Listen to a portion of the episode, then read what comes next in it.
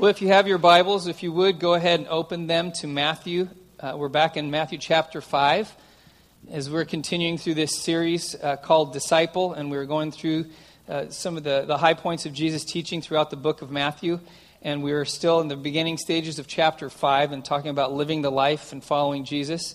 And so, in the first handful of verses, Jesus goes through what we call the Beatitudes, which really is the foundation of what it means to follow Jesus. And so he's giving us kind of the gateway or the doorway into following him and what it means to have a relationship with him. And if you're here last week, John Looney did a great job of talking about what it means to be pure in heart and being focused and devoted solely on what Jesus is doing. And, uh, and so this week we jump back in. We're going to look at verse 9 and talk about the concept of peacemaking and allowing the context of peace to be something that describes our lives. And so, if you have your Bibles open, let me just read the, the one verse we're going to jump from today that Jesus says to us about the importance of, of peacemaking. He says, Blessed are the peacemakers, for they will be called sons of God. So, Jesus says in verse 9, He says to you and I that you're approved, lucky, fortunate, happy, blessed when you're a peacemaker. And the reason why is because you and I get the title of son or daughter of God which is relatively significant. And what Jesus is saying to you and I is that obviously God invites us to be a part of his family through Jesus. That's we've talked about. Our primary identity when we say yes to Jesus is that we are children of God, that we belong to him. But this title comes to us because what God says of you and I, that just as you look in any earthly family, you can see good traits and you can see bad traits. You can say, hey, that's consistent with that family. That's the way that they function. And God's family, the what is very descriptive of the way that God functions in this world, is that He's the one that brings peace. And He brought peace through Jesus' death on the cross. So that's a characteristic of God. So if you and I become like Him in that we value and seek after and, and, and are peacemakers in our context, then we too are just like our Father in heaven who is all about peace. So we get to have that as a, as a mantle of who we are. In fact, it's not something that we earn, but it's something that God gives to us as a blessing to us and to everybody around us to be people who seek after, value, and make peace in our relationships and with the world around us. So, in order for us to, to feel the, the understanding this, I want you to, to know obviously, peace is a descriptive word that really is the antithesis of the culture we live in and in the world we live in.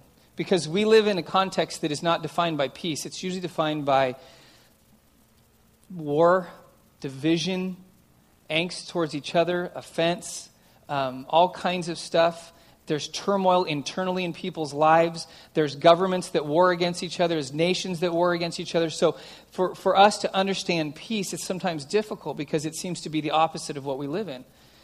But that's the beauty of what Jesus did is that Jesus comes into a world that is described by division and most importantly division between man and God and through his death on the cross he brings this ultimate act that brings reconciliation between us and God and brings us back into a peaceful existence with the God of the universe. Jesus is the bridge of peace for us personally and for our world. I saw this demonstrated in a profound way in China. In fact, go ahead and put the, the picture up on the screen. Let me describe for you what you're seeing. So I had quite a, a, history lesson about the nation of China. The last couple of days we were there, we, we went from, we were in Shanghai for the conference, and then we, we traveled uh, a number of hours kind of northwest to a city called Nanjing, which Beijing, Nanjing have been kind of the two seeds of power in China's history. And, and Beijing is the north, Nanjing is more in the south. And so uh, before uh, World War II, uh, kind of the seat of power for China was in Nanjing for a season of time. And so in 1937, uh, the Japanese attacked mainland, mainland China.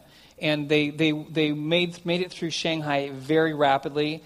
And as they took, took that, they, in fact, in their own minds, they believed that they could occupy and take over China in seven months, which is incredible.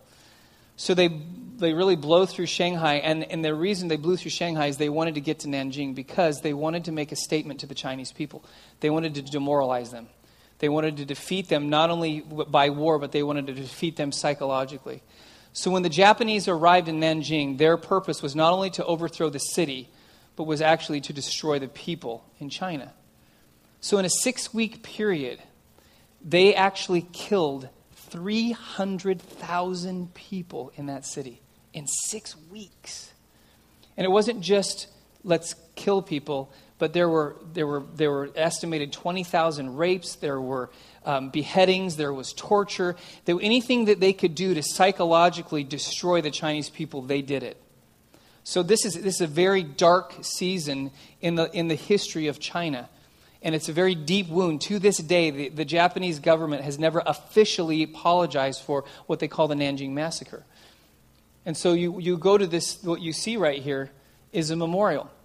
This is what's crazy. This huge memorial takes up tons of city blocks, is put on a, on a place where they discovered three years ago there was a mass grave of 10,000 bodies that they unearthed.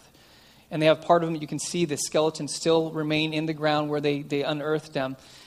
But you walk into the courtyard before you go through kind of a museum like thing that tells the story, and you walk in, and this is what you see. And understand, this was put into place three years ago. The very thing that marks peace for the world is the cross.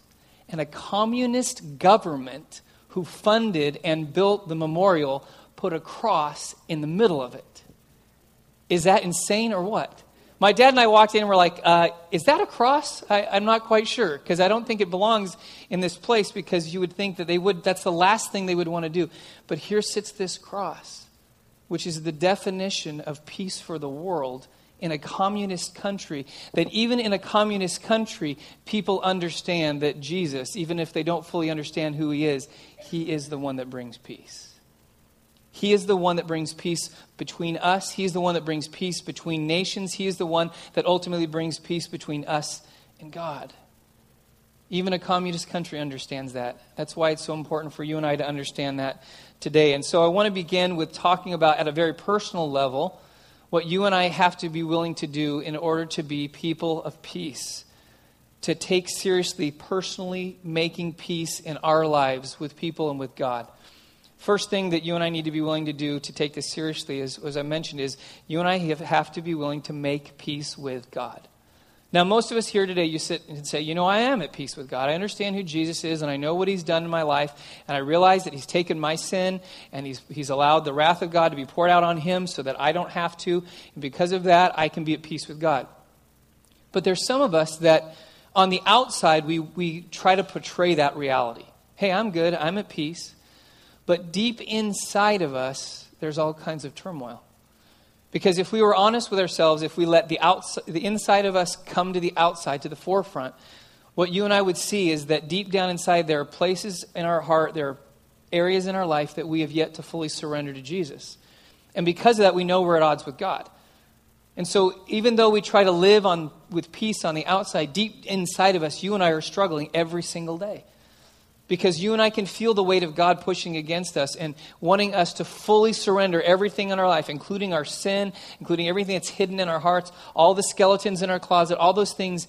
But you and I are working overtime to keep those hidden. And in the process, what you and I are doing is we're remaining at odds with God.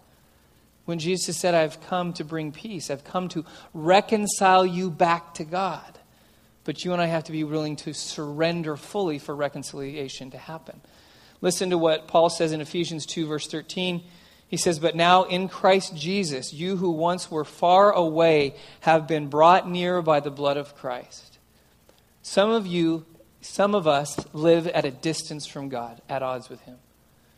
And what God may be saying to you today is it's time to stop fighting. It's time to quit the battle. It's time to stop warring against God. Because inside of you, there's this constant tension that you're living with. And you need to get to a place where you can let go of that because you finally say, okay, God, I give up. See, that this is the one thing that you're going to have to get used to about God. He never quits, He's relentless. He will never, ever, ever stop pursuing the human heart. He will never, ever, until the day you die, God will pursue you. And one of the ways that He pursues you is He lovingly reminds you that you haven't fully surrendered to Him yet. And because of that, you and I live in this uneasiness and inside of us. What would it be like if you and I were fully at peace with God?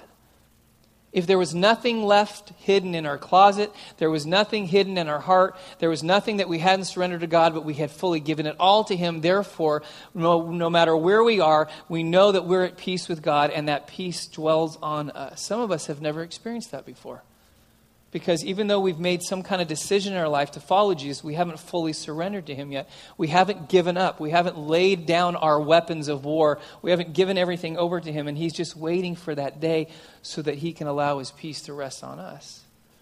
So, for you and I to embrace the concept of peacemaking, peacemaking, we first have to make peace with God, which Jesus purchased for you and I on the cross, but you and I have to surrender to it. Then, the second thing, which gets even a little bit more difficult is that you and I have to choose to maintain peace with others. It's one thing to make sure that we're at peace with God, which Jesus has done that for us. We have to accept it and embrace it. But maintaining peace with others, meaning that we choose not to live in division, in offense, in separation from other people. And one of the ways that we do that to maintain that is that we keep our eye on our relationships. And that's one of the things that we do is we ask the simple question and we look somebody in the eye and we say, "Are we okay?" If there's any inclination that maybe you are not in right relationship with somebody, part of relational maintenance is having the courage to say, "Are we okay?" Instead of ignoring what you think you hope is not there, but really could be there, it's bringing it to the forefront and saying, hey, if there is anything that's not right between us, let's make it right. Are we okay? I'll ask him that sometimes if we're going through stuff and maybe I'm feeling some tension or she's feeling some tension with me. She'll look me in the eye or I'll look her in the eye and I'll say, Hey, are we okay? And sometimes, yeah, we're good. Just had a rough day. I'm a little tired. Other days, you know, like, no, we're not okay. And we need to talk. But some of us, we're afraid to ask that question of anybody because we're afraid what we're going to hear. But if we're going to be about peacemaking, that means we have to establish that in our lives. We have to do the ongoing relational maintenance required to keep a context of peace. And that means you and I have to risk ourselves. It's maintenance that we have to do. Some of us, we just don't like maintenance. We just wish that everything would work without maintaining anything. Some people look at their cars that way. They wish their cars were just completely self sufficient. You never had to maintain them at all. In fact, I had a girlfriend a number of years ago, and, and she had a, a, car that she had had for, I wasn't quite sure how long she had had it, but she went on away on a trip and she let me borrow her car for a week. And so I noticed that she said, Yeah, it hasn't been running right. There's something wrong with it. The engine doesn't sound right. I said, Okay, well, I'll take it to my mechanic and I'll see, you know, what's wrong with it. And so took it to the mechanic and he looked it over and he changed the oil and stuff. And he said, Yeah, he goes, There's definitely some problems with this car. And I said, Well, what do you think's wrong? He goes, Well, do you know when the last time was that she changed the oil? I said, I don't know. I said, I don't even really know how long she's had the car. He goes, Well, we probably need to figure that one out. He said, But there's some definite internal issues in the engine. I said, okay, well, when she got back from her trip, I said, hey, I said, the mechanic looked at it, there's some issues in the car. And, and by the way, when was the last time you changed the oil? And I kid you not, she looked at me and she goes, change the oil? I said, yeah, you know, the lubrication inside the engine that helps it from burning up and being destroyed. She goes, oh, you're supposed to change the oil? So we figured out on how long she had owned the car and how many miles. It had been 30,000 miles since she changed the oil in her car. And this was not synthetic oil, this was regular oil. That car lasted another two months and it was done. See, you and I wish that somehow relationally we could just kind of plug our ears and close our eyes and just think, everything's cool, everything's great. But if you and I don't periodically ask the question, are we okay?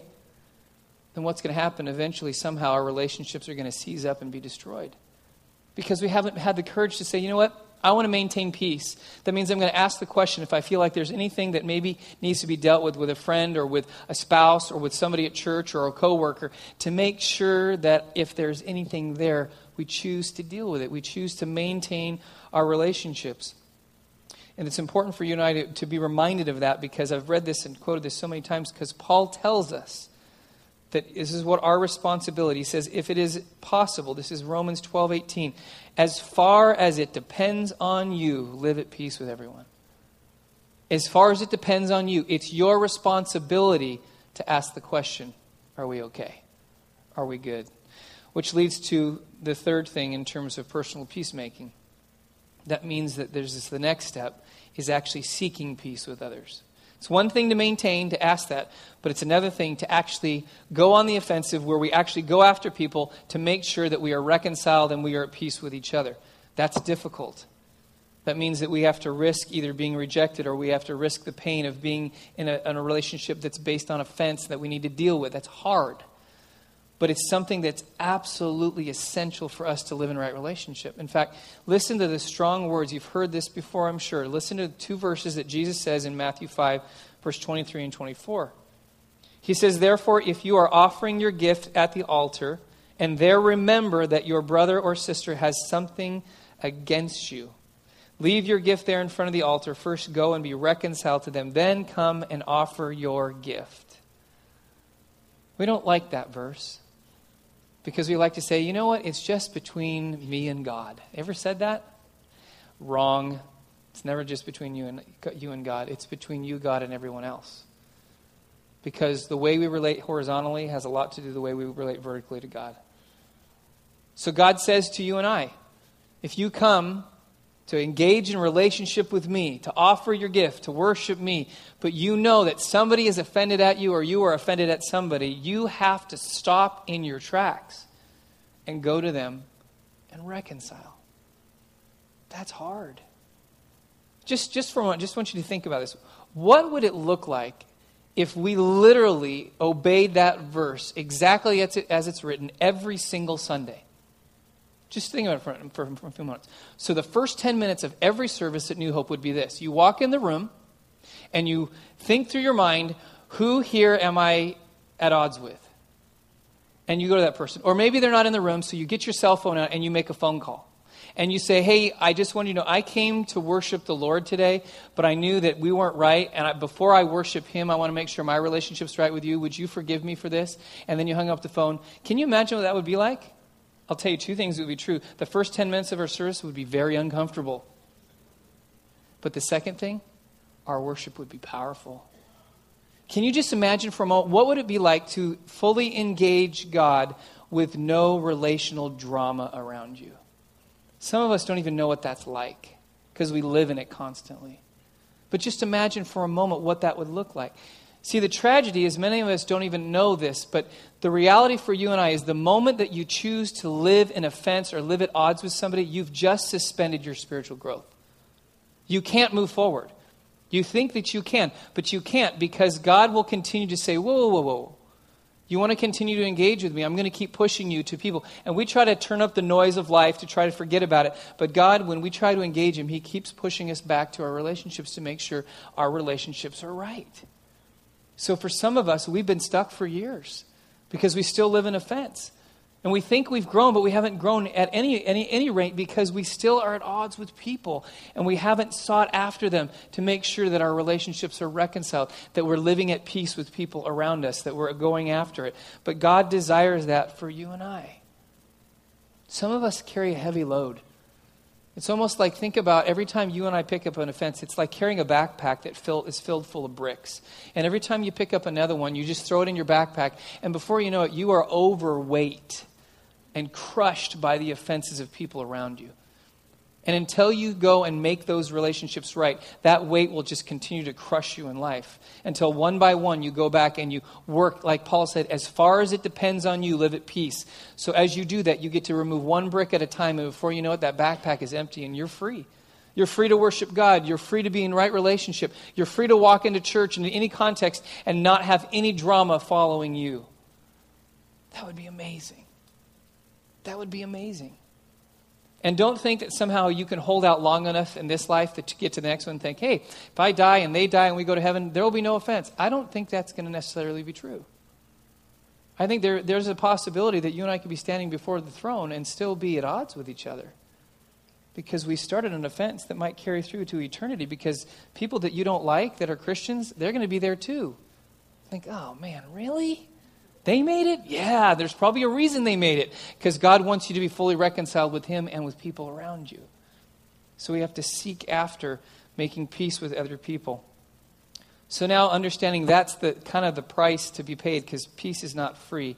How do you and I create a context of peace in the way that we function with our relationships all around us? There's some things I want to highlight. These are not easy, but these are essential for you and I.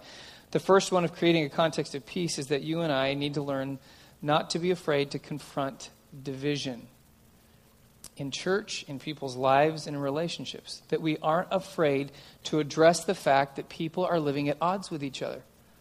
We like to shy away from that. I don't want to stick my nose in there. I don't want to. I don't want to say anything. I, I'm just going to kind of pray for them that God would help them. Maybe God, you are the answer to the prayer that you're praying. Listen to what Paul said. It's not an option for you and I to live with division. He says in 1 Corinthians chapter 1 verse 10. He says, I appeal to you, brothers and sisters, in the name of our Lord Jesus Christ, that all of you agree with one another in what you say, and that there will be no divisions among you, but that you be perfectly unified in mind and thought. That's pretty definitive. One of the things, you know, we like to say in the church, let's just agree to disagree. Do you see that anywhere in verse 10 of 1 Corinthians 1? No. Paul doesn't say that. He doesn't say, you know, it's okay. Hey, we can, he does say, we can have differences of opinion, but we just can't disagree and say, hey, we're cool, we're good. He's saying you need to be one in mind and in thought and what you say. You need to be on the same page. And if any of us live in the reality that we're not, then it's our responsibility as Paul. Paul comes out and says, division, you need to deal with it. You need to be one in thought and process, in heart and mind. You need to be together. So that means for you and I that if we're going to have this context of peace, that means we have to be willing to have enough courage in a loving way to say to people, I see that you're at odds. I see that there's division. And be willing to say that and be willing to initiate that and be willing to address that in people's lives. See, because the tragedy for most of us is that we're not willing to do that. Because we're, we're not willing to pay the price. We're not willing to get in the middle of the mess. We'd rather just step back and let things happen. But division runs rampant throughout the church. It happens in every church. It happens in New Hope. It happens all over the place. In fact, I have an interesting perspective being a pastor for a number of years now. I have heard just about every reason there is under the sun of why people leave a church. I've heard it all. But I've also figured out over the years that only about 10% of the church transitions are actually healthy. They're actually based on the fact that God called somebody to embrace a different ministry because that fit, more with their gifting. Or they moved to another church because there was a specific ministry that really targeted the need that they had. Those are good transitions. But the other 90% that I've discovered, most of the time, even though lots of different excuses are given of why church transition happens and why people leave, is the bottom line about 90% end up being as a result of personal offense with a leader, with another member at the church, or with the pastor. It happens over and over and over again. And we try to come up with great spiritual reasons like God called me. Did he really call you, or are you just ticked off and hurt at somebody else? Let's just be honest. And when you start digging down in the lives, you realize, and that's why it's our responsibility, if we're going to live in peace, if we see division, before there's this separation, we address it. You have an issue with a leader. You have an issue with the pastor. You have an issue with somebody else in the church. And we step in and say, listen, you need to deal with that. Because we need to be in unity together and be willing to do that. I remember when this really hit home for me. When we planted the church in Ventura, I remember I, went, I read books and went to seminars, and, and on a number of occasions I heard the same advice that I didn't want to believe. And that is these experienced, I guess, jaded church planters would say in seminars and in books, they'd say, hey, listen, you young bucks who think you're going to go save the world by planting a church need to understand the reality. And this is what they'd say. They said, don't think that you're going to go out and save the world. Because what you're going to attract when you start your church is you're most likely in the first two or three years, you're not going to reach too many new people who don't know Jesus yet. You know what you are going to be, your church is going to be filled with?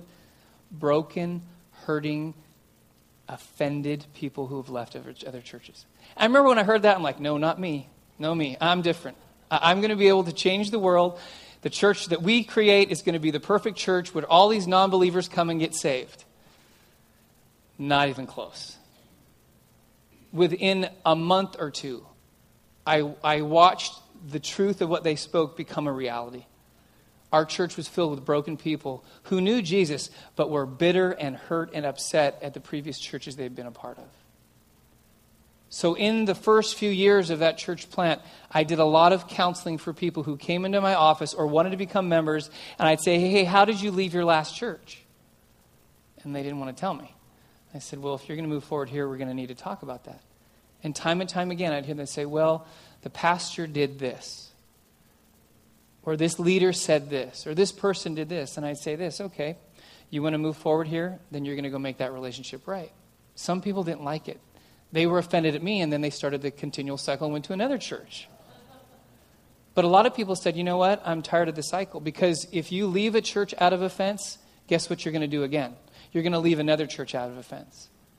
And the sad thing is, you leave a church thinking somehow I'll go over there and then I'll grow. You're not growing at all because you're still tied to your past because you're unreconciled.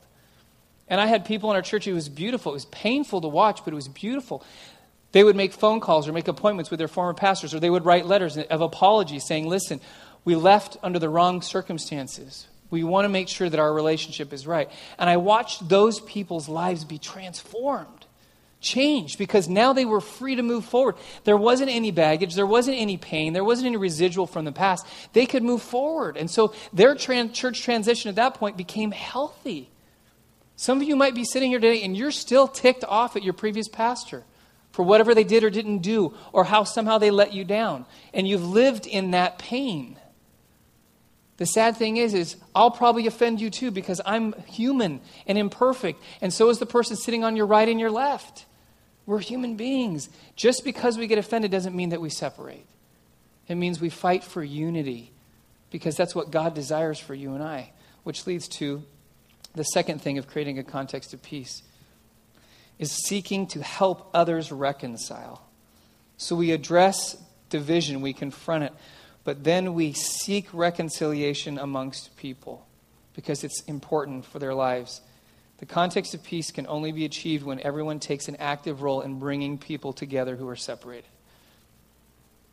In fact, in Philippians chapter 2 verse 4, Paul addresses two people that have an issue. He says, "Now I appeal to you, Euodia and Syntyche, please, because you belong to the Lord, settle your disagreement." When I read verses like that, I think those two people got one verse in all of Scripture, and what did it have to do with?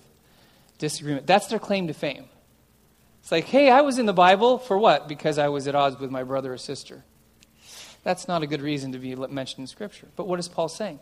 I know that the two of you aren't getting along, and for the sake of Jesus Christ, would you please figure out a way to agree and get along with each other? That's what Paul's saying.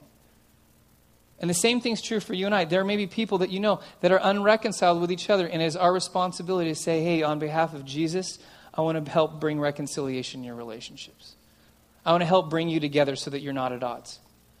Because one of the things you and I will discover when we are willing to deal with offense and we are willing to seek peace and go after it, what it does is it brings health in our life and it unlocks the future that God has for us. Some of us are so stuck in the past that we don't even realize we're stuck because we've lived in so much offense. It's not just one person, it's multiple people. And until we're willing to deal with that, we're not moving forward. I know I experienced, I think I've shared this before, but I experienced this. The reality hit me like a ton of bricks.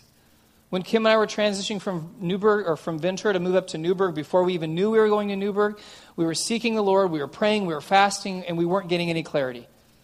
Saying, okay, God, what do you want us to do? Because we knew there was transition happening. We knew He was stirring us up, but we weren't getting any direction of what we're supposed to do, where we're supposed to go.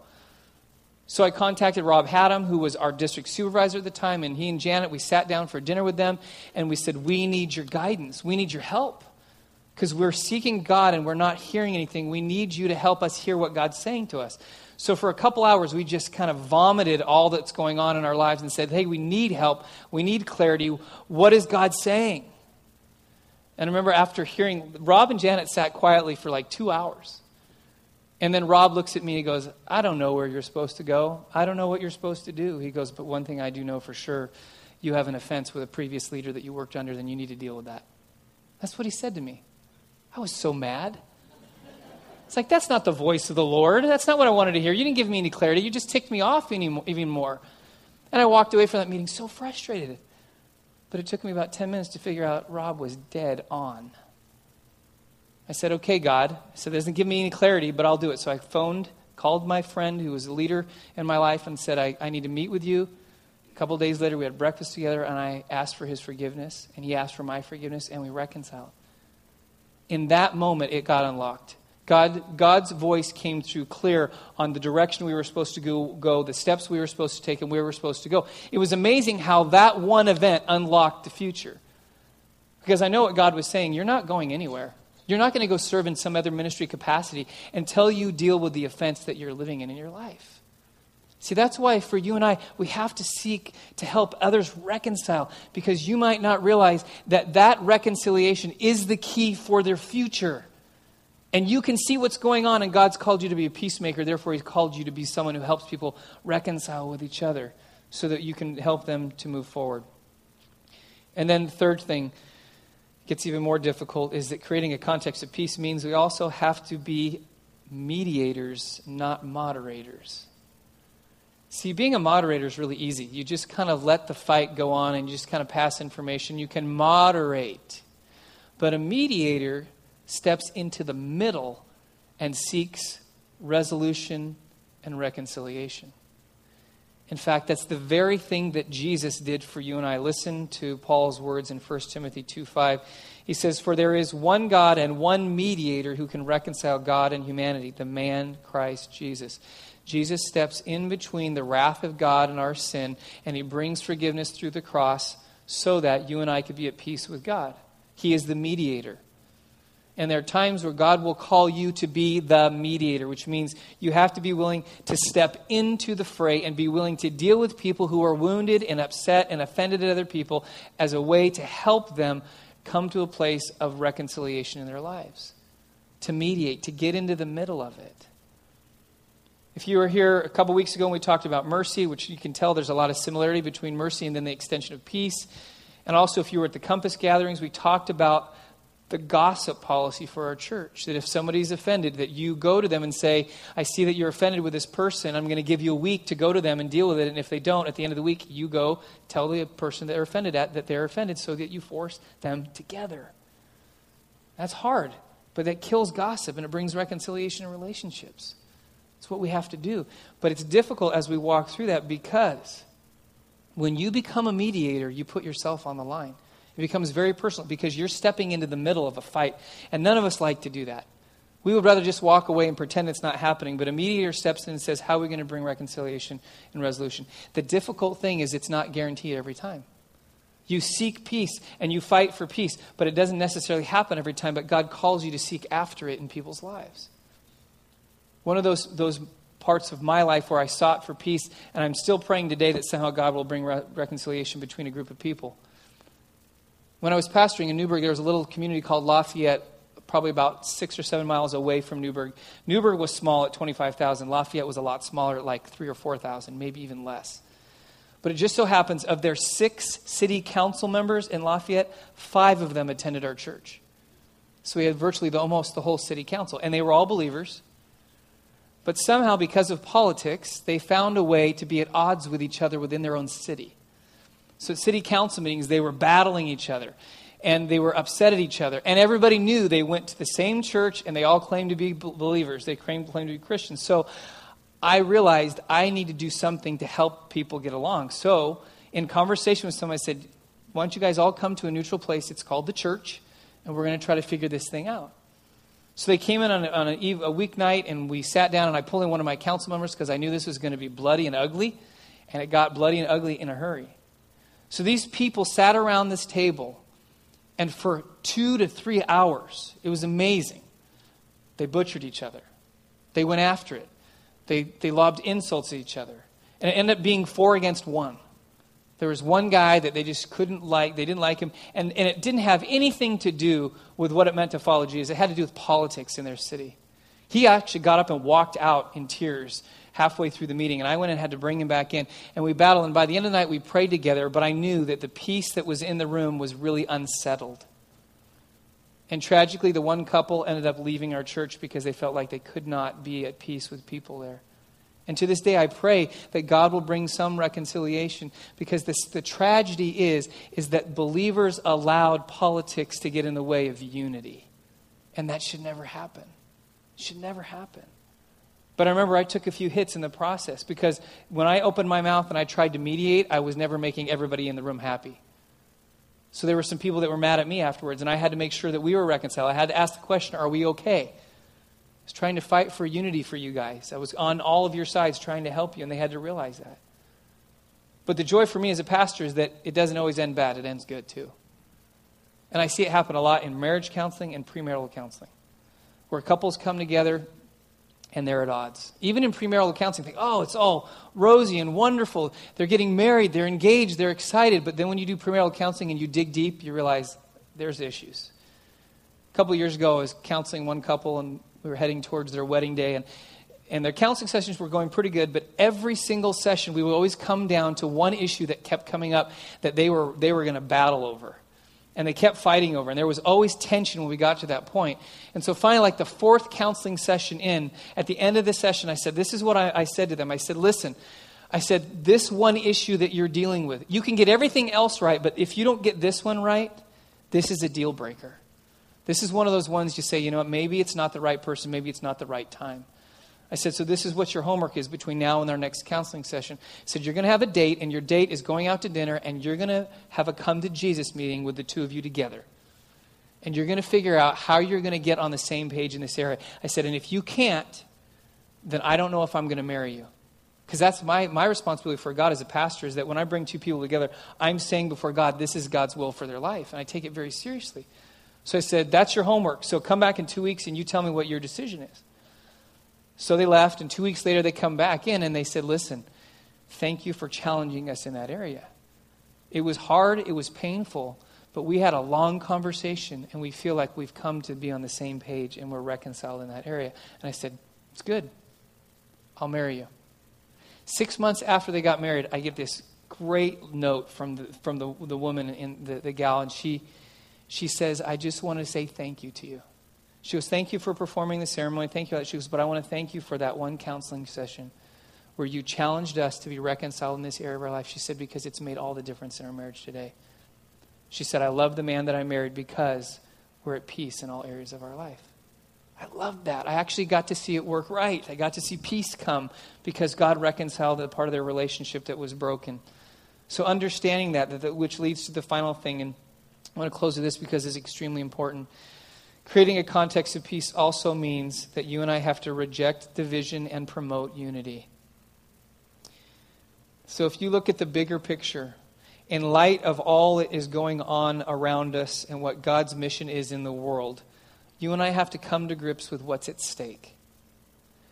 It would be one thing if God was just in the business of saying, okay, just get along because I want you to have healthy relationships, which He does. But when you and I realize there's something much larger at stake than just me getting along with somebody else, it's God's global mission. To understand the importance of this, listen to what Paul said, which, by the way, you, someday when you get to heaven, find somebody who was in the Corinthian church and say this to them Thank you for screwing up so much. Seriously. That's why we have 1st and 2nd Corinthians. That's why we have so much great teaching on the church because they messed up so badly, Paul had to continually address them. And he does it again in 1 Corinthians 6 7. He says, The very fact that you have lawsuits among you means you have been completely defeated already. Why not rather be wronged? Why not rather be cheated? So, what is he referring to? People were taking issues which where they should have dealt with within the church. They should have come to a church leader, an elder, or pastor and said, We have this, this issue we can't resolve. Can you help us? Instead of doing that, they step outside the church, they go into the legal system, and they start suing each other. And what does that say to the world around them? It says Christians are just like everybody else. They can't get along. They haven't figured that out. Yet the Bible says over and over again that one of the signs of being a believer and being a follower of Jesus is that we love one another. And love means that we find a way to get along. It's one of the areas that the world looks at the church, says, hey, we can't get along. Can they? And then they look at the church, they think, ah, they're not doing much better than we are. See, the world divides over everything economics, politics, sexual preference, neighborhoods where you live, the language you speak, the culture you grow up in. Everything is a way to divide. And yet, the beauty of the body of Christ is taking all those backgrounds, differences, failures, sins, preferences, political views, and bring them all into unity under one head, and his name is Jesus Christ. That's the beauty of the church. The world should be able to look at the diversity of the body of Christ and yet find it in unity and say, wow, There must be a God if those people can get along. Seriously, that's what they should be saying. But usually they look at the church and they say, they're just like us. We're just like the world. We divide over Democrat, Republican, conservative, liberal. We shouldn't. Because I'm convinced Jesus doesn't care what your political affiliation is. He doesn't. And it's amazing how much the church divides over politics as much as the world does. We shouldn't. Our focus is to follow Jesus. Our focus is not to get our political persuasion from the right or the left or Democrat or Republican. It's to read the scriptures under the conviction of the Holy Spirit and obey Jesus and what he said. I don't care what side of the aisle it falls on. It doesn't matter because it's about unifying under Christ. It's amazing how every political view thinks Jesus is on their side. He must be schizophrenic. It doesn't matter what side he's on because Jesus is not political. The religious leaders wanted to make him political. His followers, his disciples, wanted to make him political. But he wasn't because he knew there's another place that we would divide. We should be unified under Jesus. He's the one. When you say, well, what's your political view? I don't know. What's Jesus' view on the matter? What does Scripture say? What does Jesus tell us to do about that? Let's go have that dialogue, not what somebody in, in the White House or somebody in Congress tells us what we should think. Jesus is the one who tells us what we should think. That's what brings unity. He trumps all political parties and all powers in all the world. He has all power and all authority. And He brings us in unity under Him. He covers us from our sins so we're in unity with God and we can bring unity in the world. This is important. Why? Because if you and I can't get, learn to get along with each other, people don't come to know Jesus. That's the reality. They look at us, and instead of having a positive view of who Jesus is, they have a negative view. Why? Because the church can't even get along. Doesn't mean that it's uniformity, that we're all, we're all robots and think and look and act and say the same things, but there is a diversity that brings about unity. It's called harmony, and it's beautiful when it happens. That's what God's purpose for us. Let me play this, this short clip from Remember the Titans as a reminder to you and I. Of course, this movie was along racial lines, but it has a lot to do with coming and, and finding unity instead of warring against each other. So let's take a look at this together.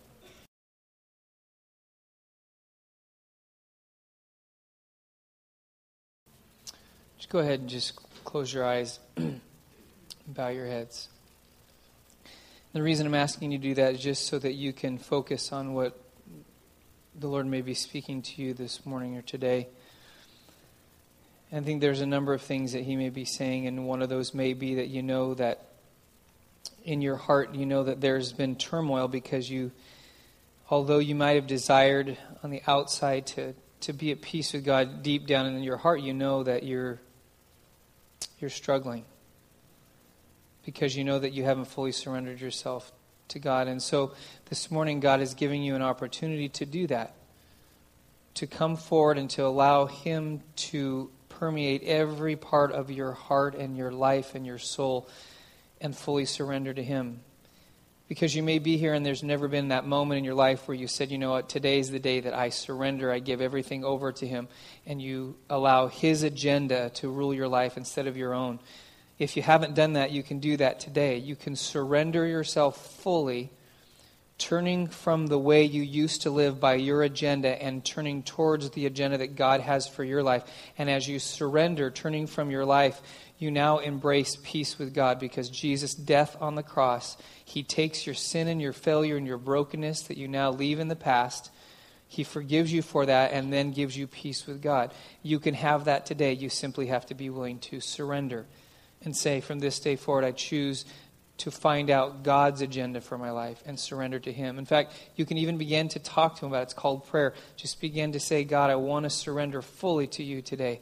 I don't want to hold anything back. I want to live by your agenda and your purpose for my life. Maybe you've obviously done that in your life before, but you know that inside there's there's some relational debris in your life.